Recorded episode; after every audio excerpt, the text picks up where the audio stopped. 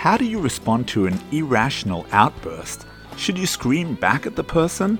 Welcome to the Transformative Daf. My name is Rabbi Daniel Friedman. Today we are on page 76 of Tractate Nedarim, and we learn the importance of a cooling off period to consider the matter from the other person's perspective. Welcome to the Transformative Daf, and thank you for being my chavrusa today. I like to begin with a story. The Dubno Maggid had a parable for everything. For every question he was asked, he responded with an analogy. They once asked him how he was able to come up with a parable for every question and situation. Allow me to answer by way of parable, he replied, and he proceeded to tell the following story.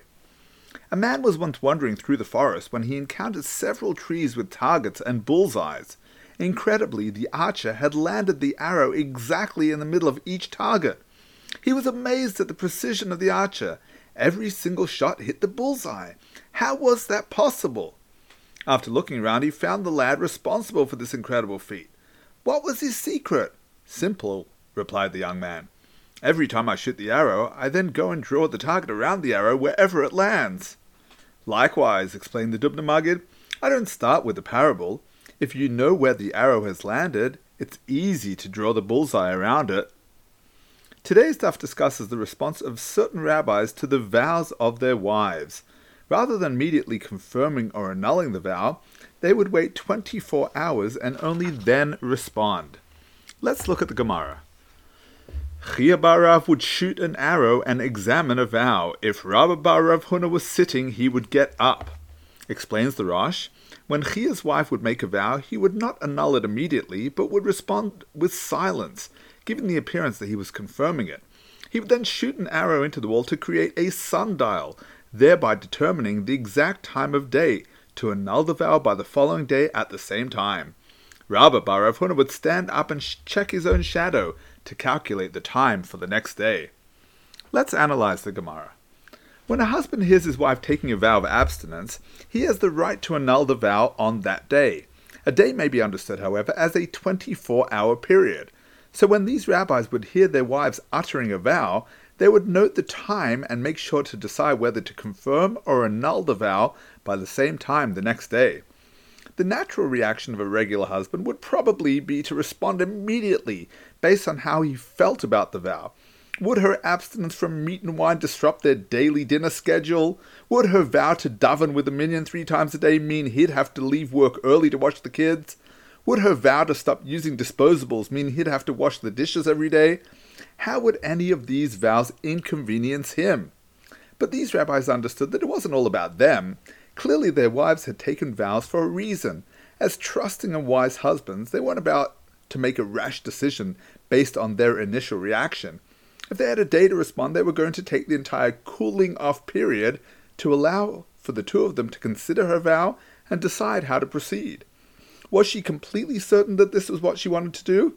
Could he sleep on the matter and see things from her perspective? Was this an impetuous or well considered decision? Just because he might initially have thought that she'd acted rashly didn't mean that he, too, had to respond rashly. Too often in life, we're prone to responding to an outburst, or what we perceive as an outburst, with an outburst of our own.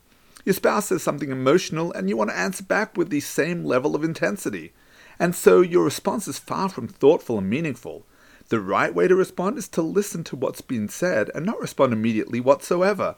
Such an outpouring of emotion requires thought and consideration to ascertain how best to respond. And very possibly after sleeping on it, you might even find that the outburst wasn't so irrational after all. Now it makes sense and your response is completely different.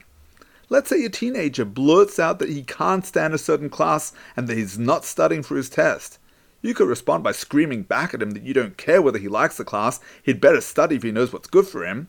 That may or may not work. Or you could hear him out and then tell him you'd like to discuss it the next day. As you lie in bed, it might occur to you that there's more going on here than meets the eye. How's your child's relationship with the teacher? Is there something fundamental that your child is simply not understanding? Is there a soft and pleasant way that you can deal with the underlying issue that will truly treat the matter appropriately and effectively? Maybe it's a work associate who's prone to emotional outbursts. You could shout back at him, but that probably won't be so helpful. Alternatively, you could listen to his rant and ask to discuss it the next day. By the following morning he might regret his outburst and apologize, or else you might start to see through the emotion and appreciate where he's coming from. After spending 12 years learning Torah in the cave, Rabbi Shimon bar Yochai's son Elazar emerged and encountered ordinary people engaged in daily life, like plowing and sowing the field. Imagine people giving up the sacred study of the Torah for worldly endeavors, exclaimed Elazar, as a fiery energy shot from his eyes, sending the field up in smoke. They suddenly heard a heavenly vo- voice saying, Have you come out to destroy my world? Go back to your cave! Sure enough, 12 months later, they emerged once again with the ability to understand the world from the perspective of other people. Chia Bar Rav wasn't shooting arrows to hit a target. Just like the Dubno Maggid, his very act of shooting the arrow achieved an instant bullseye. The sundial was then created around the arrow. He understood that a timeout is always helpful. Naturally, we want to respond immediately with the same intensity as our interlocutor but that's rarely helpful.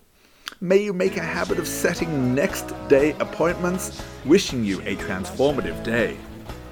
Thank you for tuning into the Transformative Daf podcast with Rabbi Daniel Friedman. Whether you've been doing Daf Yomi for years or you're not quite ready to commit but want to be part of the Daf Yomi global movement, there's something in the Transformative Daf for everyone. It's about joining the conversation, it's about talking over the Daf with your family, your friends, your colleagues. It means never being short of a discussion starter or a meaningful Dvar Torah. Every page of the Gemara, every word, every letter contains the secrets of the universe. To achieving a life of simcha and purpose, transform your life today. The Transformative Daf is published by Mosaica Press and available at all good Jewish bookstores and online from mosaicapress.com. Thank you, The Transformative Daf.